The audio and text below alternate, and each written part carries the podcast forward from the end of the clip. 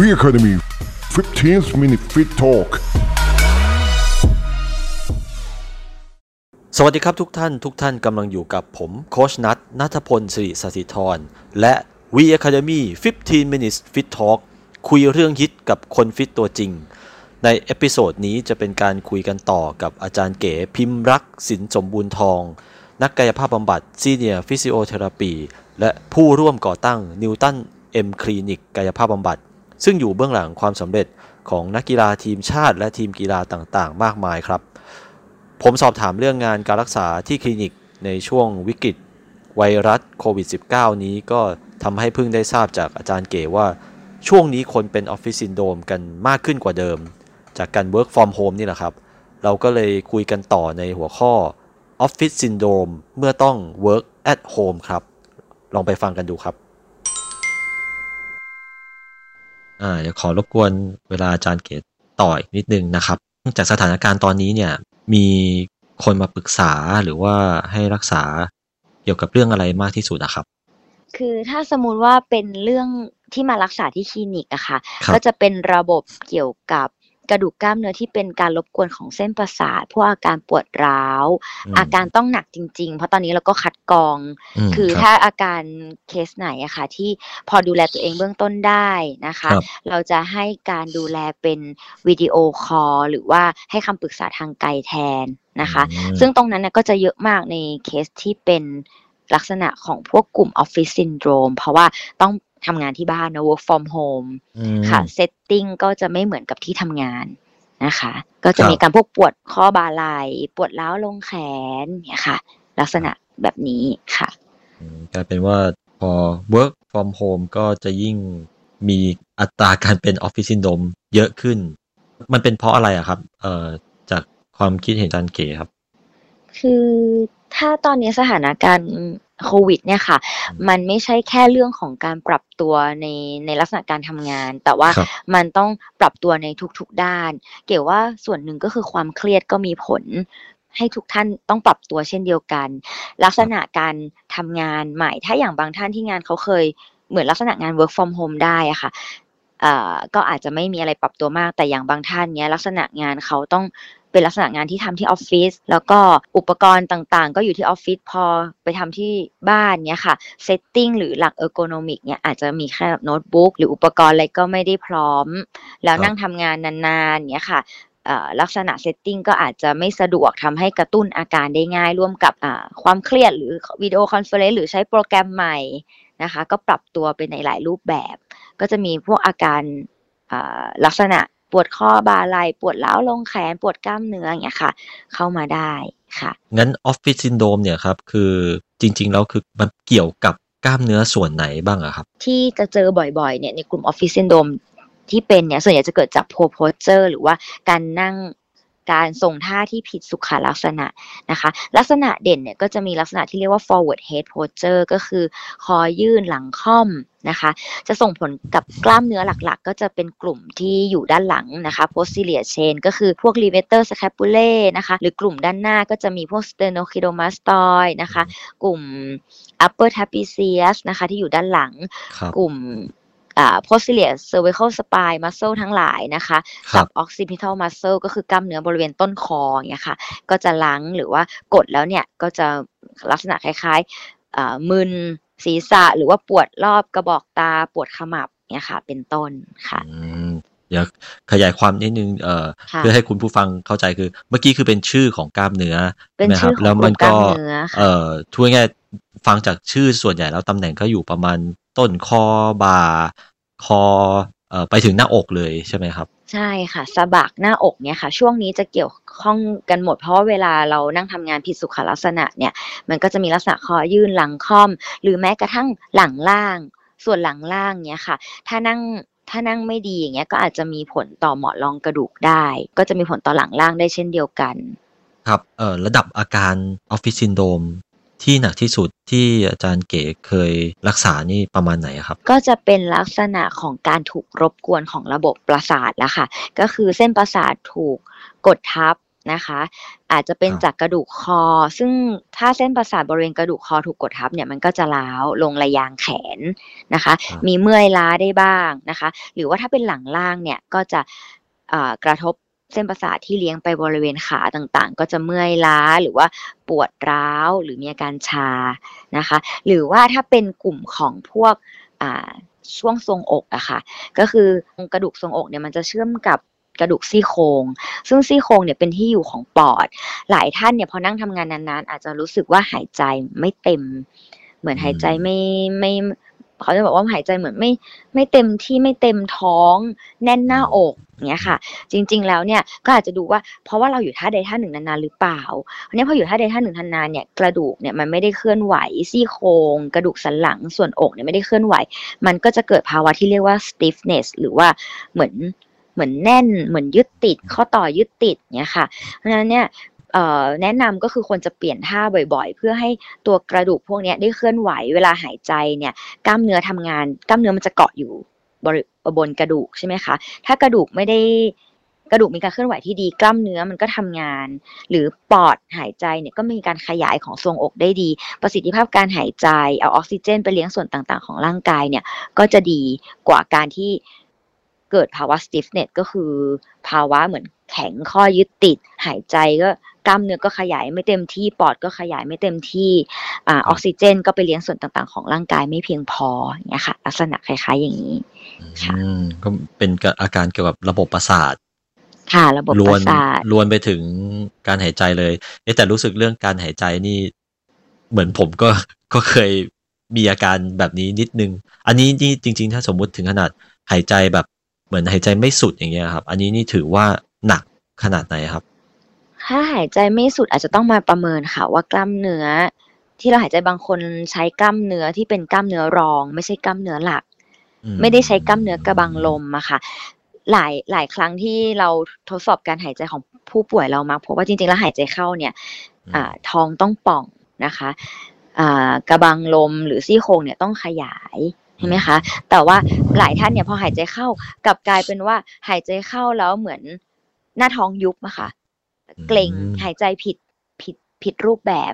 ก็ไปใช้กล้ามเนื้อที่เรียกว่า accessory muscle ที่ช่วยในการหายใจ ก็จะพบว่าหายใจสั้นตื้นคราวเนี้ยเขาเรียกว่าการหายใจไม่มีประสิทธิภาพ ก็จะทำให้การไหลเวียนเลือดเนี่ย หรือว่าการนำส่งออกซิเจนเนี่ยไปซัพพลายหรือเลี้ยงส่วนต่างๆของร่างกายก็ไม่ดี เทียบเท่ากับการหายใจที่มีประสิทธิภาพค่ะก็ก็คือต้องมาดู ประเมินดูอีกทีหปนึ่ระงเมินดูอีกอ่าทีนึงค่ะ ใช่ค่ะ การทำกายภาพเพื่อการรักษาoffice syndrome เหมือนครับ เอ่ออยากให้อาจารย์เก๋อธิบายนิดนึงว่ามันมีขั้นตอนยังไงบ้างครับ สมมุติ พอเป็น office syndrome ปุ๊บมาพบเอ่อกายภาพบำบัดนี่ทำอะไรยังไงก่อนบ้างครับ ค่ะเอ่อในทางกายภาพบำบัดเนี่ยค่ะ เราก็จะมีเรื่องของการบรรเทาอาการหรือว่าลดอาการเจ็บปวดตรงนั้นก็คือจะใช้เครื่องมือพวกอันตราซาวเครื่องเลเซอร์ เครื่องกระตุ้นไฟฟ้านะคะ มีการขยับดัดดึงข้อต่อเพื่อช่วยในเรื่องขององศาการเคลื่อนไหว พวกเนี้ยเป็นในเรื่องของการบรรเทาอาการ นะคะ แต่ถ้าในลักษณะ long term เนี่ยที่จะป้องกันไม่ให้กลับมาเป็นซ้ำหรือรักษาให้หายถาวรเนี่ยยังไงก็หนีไม่พ้นการออกกำลังกายเพื่อการรักษากลุ่มเนี้ยค่ะจะต้องทำ postural analysis หรือวิเคราะห์ท่าทาง แล้วก็ออกกำลังกายเพื่อปรับโครงสร้าง ให้กล้ามเนื้อนี่มีความยืดหยุ่น มีการเรียนรู้การทำงานใหม่ให้เหมาะกับลักษณะการทำงาน มีความแข็งแรงที่พอ มีความทนทานที่พอที่จะรองรับปริมาณงาน คือคนที่ทำงานออฟฟิศเนี่ย งานมันจะลักษณะไม่ใช่ใช้แรงเยอะค่ะ แต่เป็นลักษณะคือทำงานความหนักต่ำๆแต่ทำนานใช่ไหมคะวันนี้ก็ต้องมาดูว่าแต่ละท่านเนี่ยใช้เวลาในการทำงานนานแค่ไหน อาจจะต้องปรับไม่ให้ มีภาวะการผิดรูปของการทำงานของกล้ามเนื้อทำให้ข้อต่อผิดรูป พวกเนี้ยก็จะส่งผลต่อโครงสร้างที่ผิดบิดเบือนไปทำให้เสียสมดุลของร่างกายอะค่ะอืมค่ะ เพราะฉะนั้นงานกายภาพนอกจากจะบรรเทา พวกอาการเจ็บปวดหรือว่าทุเลาอาการที่ถูกรบกวนของเส้นประสาทแล้วเนี่ย เราจะต้องมองในเรื่องของ long term ก็คือในเรื่องของการป้องกันกลับมาเป็นซ้ำการแก้ไขโครงสร้างการปรับสมดุลค่ะ ก็คือค่ะตรวจประเมินปรับสมดุลแล้วก็ต้อง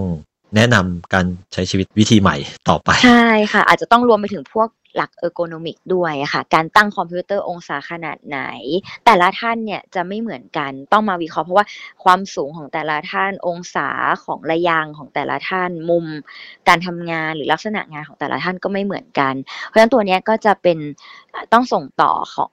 ผู้เชี่ยวชาญที่เป็น ergonomic setting อะค่ะที่วางหรือออกแบบตามหลักกายระยะศาสตร์และถ้าสมมุติว่าท่านใดมีเทรนเนอร์หรือนักวิทยาศาสตร์การกีฬาที่หรือโค้ชอย่างเงี้ยค่ะ ให้การแนะนำอยู่แล้วเนี่ย อันเนี้ยเราต้องทำเป็นทีมเวิร์กเลย ก็คือทำงานประสานกันระหว่างทีมนักกายภาพกับผู้ฝึกสอนหรือว่าเทรนเนอร์เนี่ยค่ะ ที่จะวางโปรแกรม long term สำหรับสำหรับลูกค้าหรือคนไข้ของเรา เนี่ยค่ะเพื่อไปสู่ prevention นะคะอันนี้สำคัญเลยเนาะก็คือป้องกันไม่ให้กลับมาเป็นอีก ใช่ค่ะ หลักการของออฟฟิศซินโดรมจริงเนี่ยหลายท่านบอกโอ้รักษาไม่หายหรอกเป็นกลุ่มอาการเป็นซินโดรมเนาะเราเจอคนไข้หลายคนเลยคือ หายค่ะ ขอให้มีการขยับ มีการวางแผนที่ดีจัดระเบียบการทำงานที่ดีอะค่ะ ไม่ใช่นั่งแช่นานเลยหลายชั่วโมงติดต่อกัน แต่ว่าเปลี่ยนอิริยาบถทุกชั่วโมง ดื่มน้ำเยอะๆ ปรับสมดุลร่างกาย ปรับการใช้ชีวิต ออกกำลังกายให้มีโปรแกรมคาร์ดิโอด้วยเนี่ยค่ะ aerobic exercise เงี้ยเราเจอเยอะเลยหลายท่านก็คือกลับมาแบบเออพี่ดีขึ้นนะหายแล้วนะแต่เมื่อไหร่ที่กลับมาเป็นซ้ำนะคะก็ต้องมาดูแล้วว่าเหตุมันเกิดจากอะไรเปลี่ยนลักษณะงานหรือเปล่า หรือว่าโครงสร้างมันมีอะไรที่ผิดบิดเบือนไปจากสมดุล ที่วิเคราะห์หรือแก้ไขไปแล้วหรือเปล่าเนี่ยค่ะ สุดท้ายอยากให้แนะนำการปฏิบัติตัวเบื้องต้นสำหรับคนที่ช่วงนี้ครับ work at home กันเยอะมากครับ ควรปฏิบัติตัวอย่างไรเพื่อให้เราสามารถทำงานได้อย่างมีประสิทธิภาพ แล้วก็ห่างไกลจากออฟฟิศซินโดมครับ ก็แนะนำนะคะ เบื้องต้นเนี่ยทำงานที่บ้านนะคะ ก็พยายามเปลี่ยนอิริยาบถทุกๆ ชั่วโมงนะคะ ดื่มน้ำเยอะๆค่ะ หาโต๊ะหรือสถานที่ทำงานให้เหมาะสมนะคะ ไม่นั่งนานอย่างบางท่านเนี้ยนั่งนานๆ ก็แนะนำว่าให้ยืนทำงานได้บ้าง คือเวลาเรายืนนะคะ โหลดหรือน้ำหนักที่ทำที่กระทำต่อหมอนรองกระดูกเนี่ยมันจะน้อยกว่าท่านั่งครึ่งหนึ่งเลยนะคะท่านอนเนี่ยดีที่สุด แต่ว่าสมมติว่าเรานั่งเนี่ยมันจะมีน้ำหนักกดต่อหมอนรองกระดูกเนี่ยสองร้อยเท่า แต่ถ้าสมมุติเรายืนเนี่ยมันจะลดเหลือร้อยเท่า เพราะฉะนั้นการเปลี่ยนท่าเนี่ย เราไม่ควรนั่งแช่นานๆ เราควรจะยืนทำงานบ้าง หรือว่าเปลี่ยนเป็นเปลี่ยนอิริยาบถมีขยับร่างกายมียืดกล้ามเนื้อนะคะ มีวางโปรแกรมการออกกำลังกายที่เป็น aerobic exercise บ้างสลับสับเปลี่ยนกันไปอะคะ่ะซึ่งพวกนี้สามารถปรึกษาได้เลยเป็นเป็นเฉพาะบุคคลนะคะว่าว่าเอออย่างเงี้ยลักษณะงานเขาแบบเนี้ยเขาจะวางแผนยังไง การวางแผนที่ดีอะคะ่ะ มันจะนำไปสู่ การไม่เป็นภาวะเรื้อรังในอนาคตนะคะค่ะนั่นหมายความว่านี่ออฟฟิศซินโดมนี่คือมันอยู่ที่พอลดปวดแล้วต้องต้องมาวางแผนการใช้ชีวิต ใช่ค่ะจริงๆมันเป็นด้วยค่ะ มันเป็นการปรับพฤติกรรมเลยค่ะ การปรับพฤติกรรม ปรับโครงสร้างปรับสมดุลค่ะ โอเค ก็พอได้ไอเดียพอสมควรแล้วนะครับ ก็ยังไงวันนี้ขอบคุณ อาจารย์เก๋มากนะครับรบกวนเวลานานเลยยินดีค่ะ ยินดีค่ะ โอเค ขอบคุณครับขอบคุณค่ะ การพูดคุยเรื่องออฟฟิศซินโดรมกับอาจารย์เก๋ ครั้งนี้ทำให้ผมได้ทราบว่า การรักษาเป็นเพียงการลดความเจ็บปวดลงชั่วคราวครับ แต่สิ่งที่จะทำให้พวกเราทุกคนห่างไกลจากมันได้ก็คือ การปรับเปลี่ยนพฤติกรรมการใช้ชีวิต เพราะอาการ ของออฟฟิศซินโดรมมันส่งผลกระทบได้กับทุกระบบในร่างกายของเราครับ ดังนั้นการปรับพฤติกรรมการทำงานทั้งเรื่องของการจัดโต๊ะเก้าอี้ทำงานให้เหมาะสม การตั้งเวลาในการปรับเปลี่ยนอิริยาบถทุกๆ ชั่วโมง รวมไปถึงการปรับพฤติกรรมการใช้ชีวิตให้มีการออกกำลังกายอย่างสม่ำเสมอ โดยเฉพาะการบริหารระบบหัวใจไหลเวียนเลือด การจัดระเบียบการยืนเดินนั่งนอนให้สมดุล และคีปโพสเจอร์ให้ดีอยู่ตลอดเวลา ก็จะช่วยให้พวกเราทุกคนห่างไกลจากออฟฟิศซินโดมได้ ไม่ว่าจะต้อง work at home หรือ work ที่ทำงานก็ตามนะครับ สุดท้ายนี้ผมและทีมงานขอฝากคุณผู้ฟังทุกท่าน ติดตาม แนะนำติชมพอดแคสต์ของเราได้ทั้งทาง YouTube, SoundCloud, Spotify และ Google Podcast แล้วพบกันใหม่ใน episode ถัดไปกับ 15 minutes fit talk คุยเรื่องฮิตกับคนฟิตตัวจริง รักษาสุขภาพกายสุขภาพใจกันด้วยนะครับ สวัสดีครับ We Academy 15 Minute Fit Talk